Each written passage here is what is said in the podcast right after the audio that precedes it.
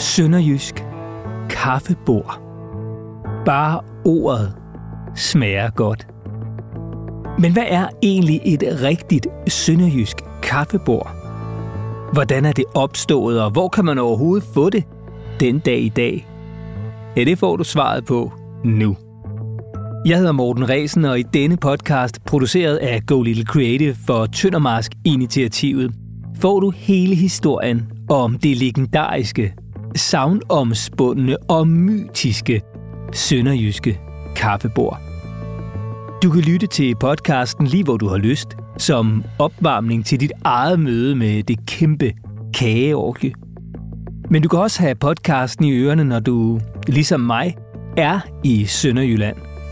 Måske på vej til den årlige kagefestival, eller til en af de steder, der med jævne mellemrum åbner dørene og byder på det store og fulde kageudtræk.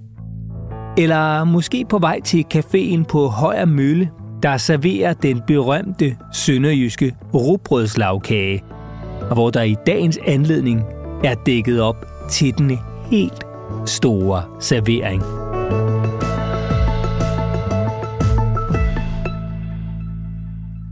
Og en sådan begivenhed kræver den absolut stærkeste holdopstilling.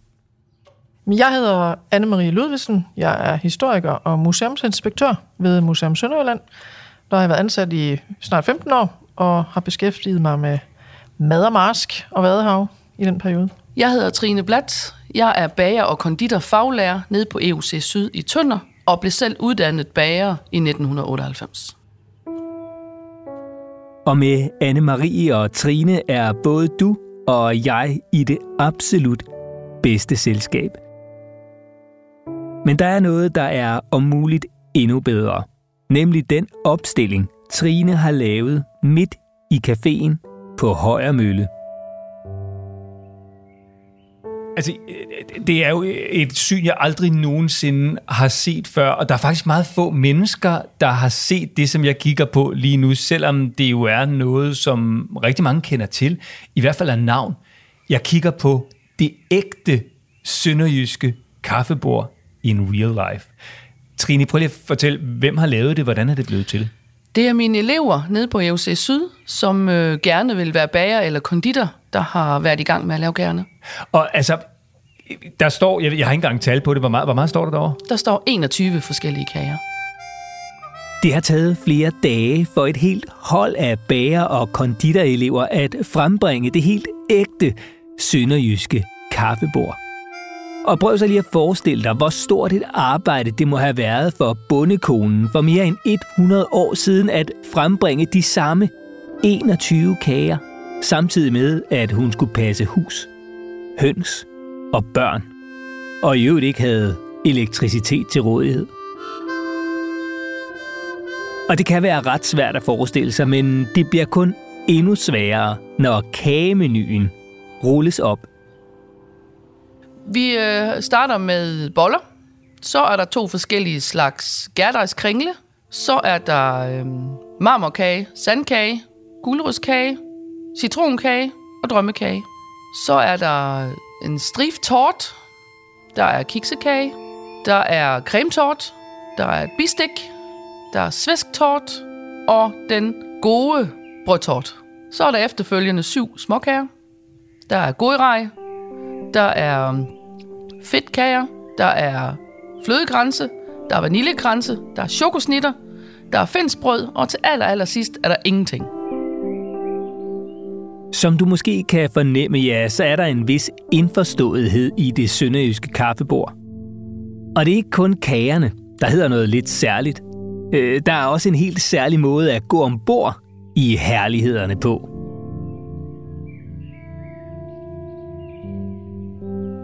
Når man spiser et sønderjysk kaffebord, så har det jo sin, sådan sin egen grammatik. Der er en rækkefølge. Der er tre, ligesom tre kagetyper, hvis man kan sige. Så er stopkager, øh, lavkager og småkager. Og til stopkagerne, der hører boller. Man starter altid med boller med smør. Og så får man kringle, og så for eksempel sandkage, som vi også har på tallerkenerne. Så den midterste del, det er lavkagerne. Det siger sig selv, det der, hvor rugbrødslagkagen blandt andet hører til, og øh, sviskelavkagen øh, og så videre. Og så har man småkagerne til sidst. Og den sidste småkage, man spiser, det er altid ingenting fordi selvom man er nede at sejne, og man ikke kan mere, så ingenting kan man jo altid have. I virkeligheden så er et sønderjysk kaffebord ikke et tag selv bord.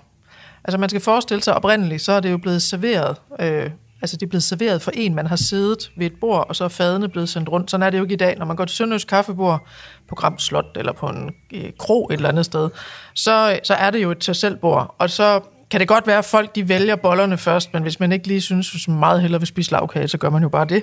Øh, men det er jo ikke helt rigtigt. Altså, øh, men, øh, men det har faktisk sin egen, sådan, det har en rækkefølge. Jeg springer ud i det, Trine. Det ser helt umanerligt dejligt ud. Og nu tager jeg en bid af bollen her, og... Mm. Altså, det er... Det, det tror jeg er den blødeste te-bolle, jeg nærmest nogensinde har fået. Mm. Der er ikke så meget grovmel i det. Bollen er jo en bløddejsbolle, som jeg mm. kalder det, og det er jo en bolle med, med æg og, og margarine i. Og derfor så bliver den jo sådan lidt blød. Så når vi har lavet bollerne, og de har ligget og modnet, så putter vi dem i sådan en raskeskab, hedder det. Og så hæver de i en halv time, og så putter jeg dem i ovnen. Og der får jeg jo den her lidt mere luftige bolle ud af det. Og så er de bagt i cirka 7 minutter ved 200 grader. Og smøren, den er jo så meget smør på, så de klister sammen, så man er nødt til at tage en hel bolle. Og det er der altså ikke noget som helst at klage over i den forbindelse. For med stor undskyldning til min mor, svigermor og samtlige bedsteforældre, ja, så er Trine og elevernes boller på kaffebordet de bedste, blødeste og lækreste boller, jeg nogensinde har smagt. Uden sammenligning. Punktum. Men hvordan er det sønderjyske kaffebord egentlig blevet til? Inden man kan snakke om et kaffebord, så er man nødt til at tale om kaffen. Øhm, og kaffe og te og kakao er jo øhm, nye drikke, som kommer til fra de varme lande, hvis man så må sige, ikke? Altså, at Europa har kontakt via kolonierne. Øhm, og kaffen, den kommer til Danmark i 1700-tallet. Noget af det, når der så kommer sådan en ny drik, så skal man finde ud af, hvad, hvad er det egentlig, man indtager sammen med. Og selve kaffebordsserveringen, den kommer først op i 1800-tallet. Det er jo først i løbet af 1800-tallet, at komfuret bliver udbredt. Og det er jo nærmest en revolution i køkkenerne. Inden da, der har man den murede bageovn, og den fungerer jo ved, at man laver et bål inde i, inde i ovnen, og så bager man, når stenene de er hvidglående. Men mange af de kager, vi kender i dag, kunne man slet ikke bage på det tidspunkt. De vil jo blive svitset i løbet af no, no time. Men så kommer komfuret, som bliver udbredt og det man kan med et komfur, som man ikke kunne med bageovnen, det er, at man kan justere varmen. Man kan også skrue op for den. Altså hvis man lægger mere brænde på et brændekomfur, så bliver det jo varmere. Øhm, og man har også øh, varmt vand til rådighed hele tiden. Man kan pludselig en masse ting. Og så følger der jo nye der, øh, opskriftsbøger med, altså både til almindelig mad, men også bagebøger. Og i de her bagebøger, der vokser jo så et nyt antal kager frem. Lige så stille bliver det så knyttet til kaffen, altså som en ny servering, man kan have. Især på landet, hvor man jo har fuldstændig uhemmet adgang til æg og til smør og til fløde og, og mel. Man har alt det, øh, man skal bruge lige uden for døren nærmest, når man, øh, når man er på landet. På landet arbejdede man jo også hårdt fysisk på en helt anden måde, end man gjorde i byerne. Det her med at have store kaffeborde, er nok også vokset lidt der, fordi man simpelthen kunne spise mere. Altså, der findes også nogle fortællinger om, hvordan man inde i byerne har synes, ah, det var måske sådan lidt voldsomt, når de spiste derude på landet, men de har jo simpelthen kunne indtage kalorier i et omfang, som man har svært at forstå, fordi det, det var virkelig hårdt arbejde. Og det er mindst lige så hårdt arbejde at kaste sig ud i det ægte kaffebord, skulle jeg hilse at sige fra en, der har prøvet det. Og der bliver lagt hårdt ud med en god og solid bund fra begyndelsen. Den første del af kaffebordet, vi er i gang med nu, det er altså bollerne, det er kringlen, det er sandkagerne, det er de tørre kager, inden øh, vi kommer til lavkagerne og slutter så med småkagerne. Mm. De hedder også stopkager. Ja. Hvorfor hedder de det? Fordi de skulle tage den værste sult. Man kunne jo godt være gået direkte i gang med lavkagerne. Men stopkagerne, de er simpelthen lavet til at skulle tage den værste sult. Der er jo ikke rigtig fløde i dem, for eksempel. Det er jo ikke flødeskumskager. Og boller, det kan godt være, at man lige undrer sig over, hvorfor hører boller til kage. Men det er jo, vi er jo på et tidspunkt, da kaffebordet opstår, så er det at bruge hvede er faktisk lidt eksklusivt. Danmark er jo ikke et hvedeland. Øh, det er jo først kommet senere, at man kan dyrke hvede øh, i flere dele af Danmark. Men tidligere, der var det faktisk forbeholdt de sådan lidt sydlige provinser i kongeriget. Så hvede på sønderjysk hedder hvedebrød jo også kar. Derfor hører boller her også med til kagerne. Men det er simpelthen for at tage toppen øh, toppen af sulten. Og bollerne, kringlerne og de øvrige stopkager tager en hel del mere end toppen af sulten. Fordi det hele bare smager fantastisk. Men der er lang vej igen. Altså, Trine, jeg har allerede spist en... Øh, et, et, et, det var slet ikke meningen. Jeg vil bare have taget en bid af bollen, fordi jeg skal jo have plads til det alt sammen. Jeg har spist hele bollen, fordi den smager fuldkommen forrygende.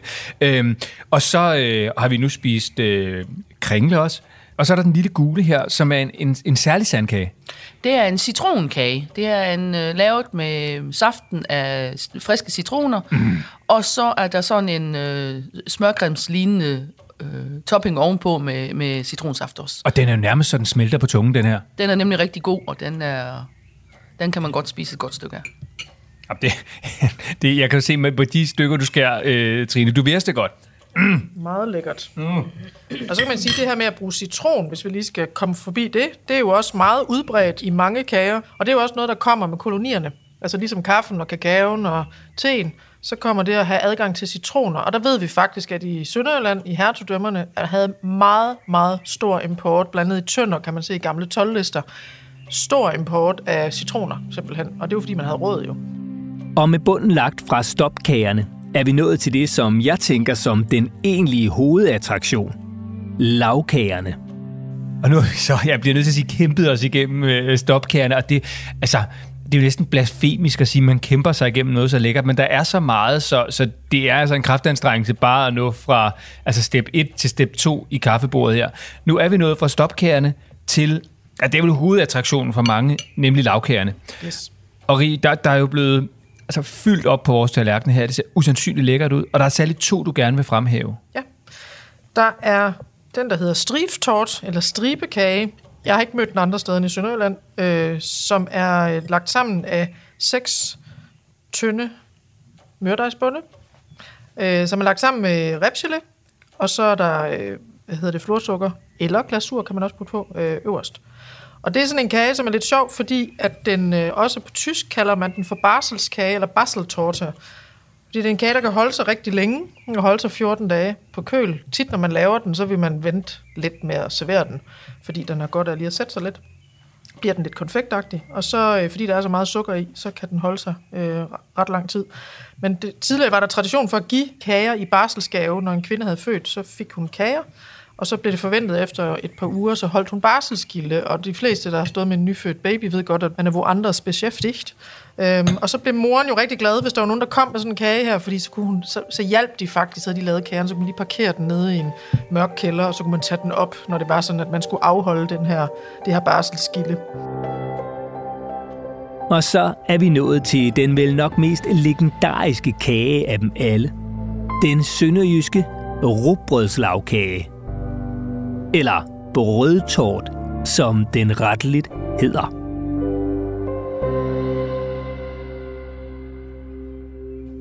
Og Trine, nu prøver jeg så at, at smage noget, som jeg aldrig har smagt før, nemlig brødtort, eller rugbrødslagkage. Og, og jeg, altså jeg, jeg troede jo, det kan jeg jo godt se allerede nu, at, at det ikke er lagt sammen med rugbrød. Øhm, men det er det så lidt alligevel. Altså, kan du ikke lige forklare, hvad er en brødtort eller en rugbrødslagkage egentlig? Det er en lavkagebund, der er lidt kakao i, der er lidt nødder og lidt chokolade i, og så sønderjysk rugbrød smuld. Det der inde i det sønderjyske rugbrød har jeg revet og puttet i den her lavkagebund. Derfor så er det smagen af, af rugbrøden sammen med. Og sammen med nødderne og chokoladen, der gør det noget helt specielt. Så er der jo solblommarmelade i og øh, flødeskum. Og så har jeg jo pyntet den med, eller mine elever har pyntet den med øh, ristede hasselnødflager og chokolade. Og sammen der gør det bare noget helt specielt, og smager rigtig, rigtig godt. Det er jo himmerisk mundfuld, det her. Ej, det smager helt forrygende. Fuldkommen forrygende. Jeg har faktisk aldrig smagt noget lignende. Men vi mangler jo stadig lige at få gjort kaffebordet særligt sønderjysk. Altså, der har fandtes kaffebord i øh, hele Danmark. De har ikke været fuldstændig ens, og man kan jo sikkert diskutere, hvor mange forskellige slags kager har der været på dem. Og man lige har startet med boller og sluttet med småkager osv. osv. Det er ikke sikkert, at det, det har været helt det samme. Men kaffebordene har fundet sted. Og jeg bliver bare nødt til at stoppe din talestrøm her, øh, Rie, fordi jeg bliver nødt til at spørge dig, Trine. Jeg har lige fået et eller andet fuldkommen forrygende øh, med noget butterdej og noget en eller anden form for marmelade indeni. Det, altså, det er lige før, det er min favorit nu. Øh, hvad er det, jeg lige har spist? Det er en, en svensk tort. Også, man, hvis man ikke har det som en, en tærte lignende eller sådan en, så, så er det øh, en øh, svenske snitte. Men Rig, inden jeg gik øh, bananas over øh, svensk torden, øh, så var vi jo ved at få gjort kaffebordet særligt sønderjysk. Mm. Altså det, der sker, det er jo, at Sønderjylland i øh, perioden 1864 til 1920 er under først preussisk og senere tysk overherredømme. Og i de år, der er det fra de tyske myndigheder, der er det et mål i sig selv at nedkæmpe danskheden i landsdelen. Man må ikke, altså der bliver undervist kun på tysk i skolerne. For eksempel så børn, der ikke er vokset op med at tale tysk derhjemme, de øh, kommer i skole og kan faktisk ikke forstå, hvad læreren siger, fordi de taler ikke selv tysk, men det er jo så myndighedernes måde at tvinge tysk ind på. Skolebøger bliver, findes kun på tysk, det er kun i religionsundervisningen, som øh, findes på dansk.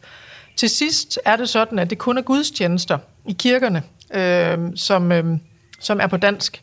Men i det her, øh, der øh, forsøger de dansksindede jo på forskellige måder. Man har jo hele tiden håbet om, at Sønderjylland kan vende hjem til Danmark, men man vil også gerne holde fast i, øh, i danskheden. Man vil gerne holde fast i sproget. Sproget bliver utrolig vigtigt, så det, det her med litteratur betyder rigtig meget. Sange betyder rigtig meget. Man får sin egen sangbog i Sønderjylland, den blå sangbog.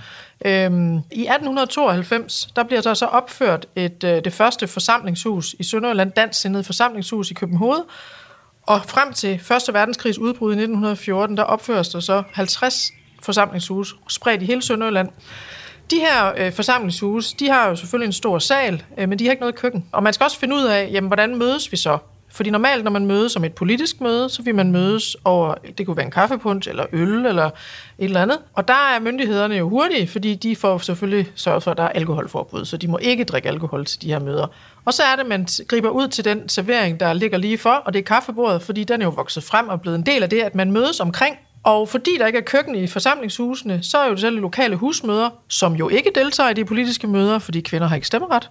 Men kvinderne bager så de her øh, kager hjemme og bærer dem hen til forsamlingshuset, ligesom kaffen bliver fragtet hen til forsamlingshuset. Og så sker der jo noget utroligt interessant, fordi for det første, så kommer der jo vildt mange kager. Altså, når man mødes 50 mennesker, det er jo lidt andet end sådan en, man sidder 12 omkring et kaffebord derhjemme. Så der skal jo ret meget kage til. Det næste, der sker, det er jo så, at så bliver det jo pludselig flashet. Nu er der jo andre, altså det er jo ikke hende selv, der har inviteret, men nu kan naboen se, nej, hvordan er den striftort, hun har lavet over ved naboen, er bunden nu tynd nok? Ikke? Får de lige elevatorblikket. Der er jo sådan et uh, sønderjysk husmor elevatorblik, der udvikler sig i takt med det, fordi de også øver kritik på hinanden, hvor der findes nogle fantastiske fortællinger omkring, hvordan kvinder har været uvenner simpelthen, fordi at man har kommenteret på hinandens kager, og nogen blev måske også lidt stresset og fik lidt præstationsangst, når man skulle gå hen med de her kager til det her forsamlingshus. Forsamlingshuse opført af dansk sindet. Så bliver det så også knyttet til det danske, uagtet at der er jo alle tysksindede hjem i Sønderjylland selvfølgelig er blevet spist præcis lige så meget kage. Men så sker der jo også det, at i det øjeblik øh, øh kaffebordene de finder sted i forsamlingshuset, man har foredragsholdere inviteret ned. Øh, det, det kan være sønderjyder, men det kan også være udefra, altså fra Danmark, højskolefolk fra Danmark, der kommer til Sønderjylland. Så er der jo mange følelser på spil. Man træder ind i et rum, hvor Dannebro hænger på, hænger på endevæggen. Der er portrætter af dansksindede øh, politikere som kæmper for den danske sag, hænger på væggene, man synger af, af, den, af den blå sangbog. Så der er sådan en meget stærk øh, følelsesmæssig stemning i de her lokaler. Og så alt det her kage sammen med, altså det gør et utroligt stort indtryk på de her foredragsholdere udefra, som tager hjem, og det er dem, der skaber myten. Altså det er dem, den, den fortælling, de leverer i Danmark, det bliver øh, det, der skaber myten om det sønderjyske kaffebord, for det er en myte, fordi at kaffebordene, som vi har talt om, jo også fandtes andre steder, men de får bare en særlig opmærksomhed. Øh, lige præcis de kaffebord i, i forsamlingshusene får en særlig opmærksomhed.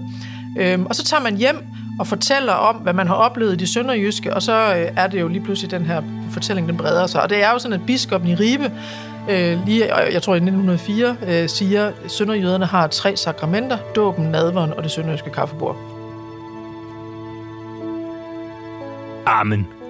Og efter en overflod af stopkager og lavkager, er vi nu nået til den store finale. Småkagerne. Nu er vi så nået til vejs ende. Det er både en smertens stund, fordi det er virkelig fantastisk at spise sig igennem det her kaffebord. Det er også lidt en lykkens stund, fordi det er også meget hårdt at komme igennem det her kaffebord. Ja. øh, vi er ved at være igennem 21 kager, og vi slutter med småkagerne. Altså, Rien, jeg vil jo, hvis jeg skulle have serveret det her kaffebord, uden at vide, hvordan man gjorde, så ville jeg jo have måske serveret småkagerne som det første, det er i godsøjne lidt kedelige. Så kommer skærekærerne og bollerne, det er i godsøjne næst kedeligste. Det er blasfemi at kalde det her kedeligt, men jeg håber, jeg forstår, hvad jeg mener. Og så slutte med festen, som var alle flødekærne, altså lavkagerne. Ja. Det, sådan er det ikke her. Der er det stopkærne, bollerne, de tørre kager først, så er det lavkærne i midten, og så slutter man med småkagerne. Ja. Hvorfor er det sådan? Øh, I virkeligheden, så kan man sige, når vi øh, tænker på den her teknologiske udvikling, der er omkring komfuret, så noget af det, komfuret bringer med sig, er jo, at man kan bage meget fint bagværk, og småkager er jo fint bagværk. Man har ikke kunne bage vaniljekranse i en muret bageovn. Så det, at man får komfuret, betyder, at der er noget fint og sådan lidt øh, øh, skrøbeligt bag, bagværk, og det bliver på en eller anden måde også finalen. Altså det, at man kan vise, at det kan man. Og de består jo, hvis du kigger på et fuldt sønderjysk kaffebord, halvdelen jo faktisk næsten småkager. Og det er det jo også på de gamle kaffebord. Og det siger jo lidt om, hvor vigtigt man har synes de der småkager var. Fordi som du siger i dag, vil man tænke, ah, småkagerne er måske sådan lidt i den kedelige ende, det er lidt mormoragtigt, øh, det med småkager. Men det har man ikke syntes dengang. Det har virkelig været øh, en, en fin ting. Øh, og sådan lidt lækkert, det der med at sidde med små ting. Altså kunne nippe lidt. Det øh, har været rigtig fint. Og i den her finale småkageservering, Trine, der er jo nogle småkager, som jeg kender i forvejen. Der er blandt andet vaniljekransene, der er, er finsk brød, men så er der jo også nogen, som altså, er typisk sønderjyske og hører hjemme på kaffebordet, og, og, og tre af dem ligger foran mig her. Hvad er det for nogen? Det er godrej, øh, og det er sådan en helt tynd småkage, stor tynd småkage, som er bagt i førhen, der havde vi sådan et jern, du satte på ilden, og så bagte du dem derhen over, hvor du simpelthen holdt dem sammen. Så jo tyndere de kunne blive, jo bedre var de, og jo mere sprøde blev de. Og der er rigtig mange forskellige opskrifter. Den her, det er en med en forholdsvis nem en med kardemomme i, øh, og, og den har jo en rigtig god kardemommesmag, når du får den i munden. Så det er en rund, stor småkage. Den er måske på størrelse med ja, en underkop, øh, og- så er den altså helt flad som pandekage, og så er den sprød. Ja. så er den jo karakteristisk ved, at den har et meget flot mm. mønster. Øhm, og nu er mønstrene på nyere godrådsjern stort set de samme, fordi nu er det industrielt fremstillet, men i gamle dage, på de gamle godrådsjern, der kunne man jo få smeden til at lave et mønster, som man godt kunne tænke sig. Så de samlinger, vi har af godrådsjern i museet, der er mønstrene stort set forskellige på dem alle sammen. Mm. De er, sådan, de er meget søde. De er sprøde. De er helt tynde. Jeg ved ikke engang, hvad jeg skal sammenligne dem med. Andet end, de smager også virkelig godt. Ja. Og, og så er der de to andre her, som også er ganske særlige for kaffebordet. Det er de hvide og brune fedtkager. Og det er dem, der er lavet med svinefedt. Mm. Og de smager helt anderledes, når der er svinefedt i en palmin. Fordi den har den her, hvis du tænker bacon, øh, øh, duft, så har den en rigtig god smag. Altså det, normalt så er det altså bacon og kage, det er jo ikke sådan den kombi, man laver, men jeg vil, jeg vil, rigtig, jeg vil sige, den er også virkelig god. Altså det, det er det hele jo. Og så er der selve finalen. Det er den, der hedder ingenting. Og det er jo det, man siger, man kan altins have ingenting. Så det er den sidste, når du er rigtig mæt og faktisk ikke kan have mere. Og det er så, der, hvor jeg er nu. så kan du altins have ingenting. Og, og forklar lige, hvad er ingenting? Hvordan er den lavet? Ingenting, det er sådan en mørdejslignende bund, sådan en godt, godt sød bund, som så øhm, er, så er der kommet rings ovenpå, som er, er, er pisket af florsukker og æggehvide, og så er der puttet en lille smule eddike i, og så øh, hakket mandler. Og så er de bagt i ovnen sammen, så de faktisk sidder sammen, og sammen, du spiser dem sammen, og det giver en helt speciel smag. Nej, den kan man godt lige klemme ned til allersidst. Selvom jeg ikke tror, jeg kunne mere. Det er sjovt, bunden har sådan nærmest sådan en sej konsistens. Ja, det bliver den. Rie, nu er vi jo ved at være ved vejs ende med det sønderjyske kaffebord. Og det sønderjyske kaffebord, det kan man faktisk ikke få særlig ofte, heller ikke i Sønderjylland, fordi det afgår på en måde ved døden. Hvad er det, der sker? Der sker to ting. For det første så har vi jo genforeningen i 1920, som betyder, at øh, de her forenings- eller forsamlingshus kaffebord, de ophører jo. Og i privat regi, altså især efter 2. verdenskrig, så øh, kommer kvinderne ud på arbejdsmarkedet, og, øh, og det betyder jo, at, at kvinder jo ikke har den samme tid til rådighed til at gå og lave øh, sådan nogle serveringer her. Så det der store fulde kaffebord, det æbber lige så stille ud. Øh, og på et tidspunkt, så er det jo næsten væk. Og der er det så min, nu, øh, min tidligere kollega, øh, Inge Adriansen, som har øh, forsket i det her, Øhm, hun på et tidspunkt, da hun begynder på sit forskningsprojekt, begynder hun simpelthen at samle opskrifter ind øh, i hele Sønderjylland, at hun, hun sætter annoncer i aviser og sådan noget, for tilsendt materiale og sådan noget, øh, og får beskrevet det her kaffebord som en samlet fortælling. Hun beskriver også hele, altså ikke bare kaffebordet, men hele sådan, det, det sønderjyske køkken. Øhm, og det, det er faktisk med til at give det lidt en revival, fordi ligesom den der projektør fra foredragsholdere udefra på kaffebordet i forsamlingshusene kommer og siger, hey, der er noget, der er helt særligt her, selvom det måske ikke lige var det øh, som servering, for hun også gjort opmærksom på det, og hun får det knyttet op til det sønderjyske, og der er meget identitet i det her. Så de her kogebøger, Inge var med til at udgive historiske kogebøger, med opskrifter i og med fortællingen omkring det, de blev jo revet væk. Altså, det var jo helt vildt. De har solgt helt vanvittigt godt. Den første, mener jeg, udkommer i 70'erne, øh, og så er det ellers bare gået af. Men det er med til ligesom at, at booste, øh, hvad kan man sige, give kaffebordet nyt liv, men det bliver jo aldrig rigtigt det samme. Altså hvis jeg bliver spurgt, kunne du ikke lige lave et sønderjysk kaffebord til min fødselsdag, mor? Så vil jeg nok sige, ah, det ved jeg sgu ikke lige om. Øh, så skal jeg godt være, at jeg skal bede gæsterne om at have en kage med hver. Fordi det er et kæmpestort stykke arbejde, men det er, det er selvfølgelig også fantastisk at kunne diske op med, men det er jo ikke ret tit, man ser det. Og der er jo enkelte øh, offentlige steder, altså kroer, som så slår sig op på at have sønderjysk kaffebord. Gråsten Kro har en del år haft det, og Gram Slot har haft det. Her i højre øh, er det også ude på Hohenvarde, kan man, jeg tror det er en gang om måneden, øh, hvor de det skal op med et sønderjysk kaffebord. Så det er i den forbindelse, man skal møde det. Og det er jo noget, folk efterspørger. Altså når her på Højre Mølle, når folk, vi har gæster øh, udefra, så spørger er der mange, der spørger, jamen hvor kan vi få et sønderjysk kaffebord? Og så må vi jo efter bedste evne øh, sende folk derhen, hvor, hvor det kan fås. Så Rie, altså det sønderjyske kaffebord hører faktisk i dag til sjældenhederne. Du kan ikke bare gå ind for gaden et hvilket som helst sted i Sønderjylland og få det. Du kan få det en gang imellem øh, ved særlige lejligheder øh, på særlige udvalgte steder. Og så alligevel, fordi der er et tidspunkt på året nu, som faktisk er blevet ja, nærmest legendarisk i forhold til kaffebordet. Men det er rigtigt. Den sidste lørdag i april, der øh, er der øh, Sønderjysk Kagefestival i Tønder, hvor øh, man faktisk kan gå sådan en rute. Man kan købe billet, så går man en rute ved hver post. Der kan man så få en stopkage, en lavkage og en småkage. Så når man har været ved alle posterne, så har man faktisk fået 21 kager. Øhm, det er selvfølgelig små stykker, men alligevel, jeg tror, folk de er med det, når de har været igennem. Men det er rigtigt, og så der hylder man jo kaffebordet, og så er der jo DM i øh, brødtort, altså DM i rugbrødslagkage.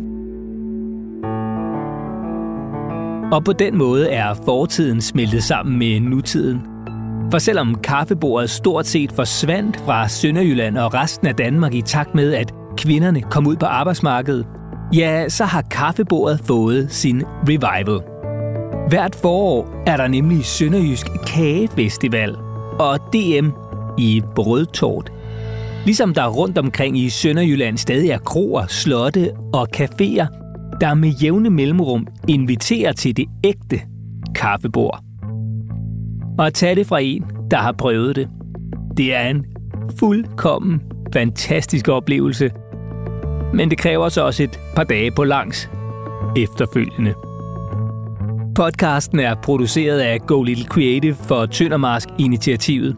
Jeg hedder Morten Resen, og det er Thomas Banke Brændike, der har stået for musik og lyddesign. Tak, fordi du lyttede.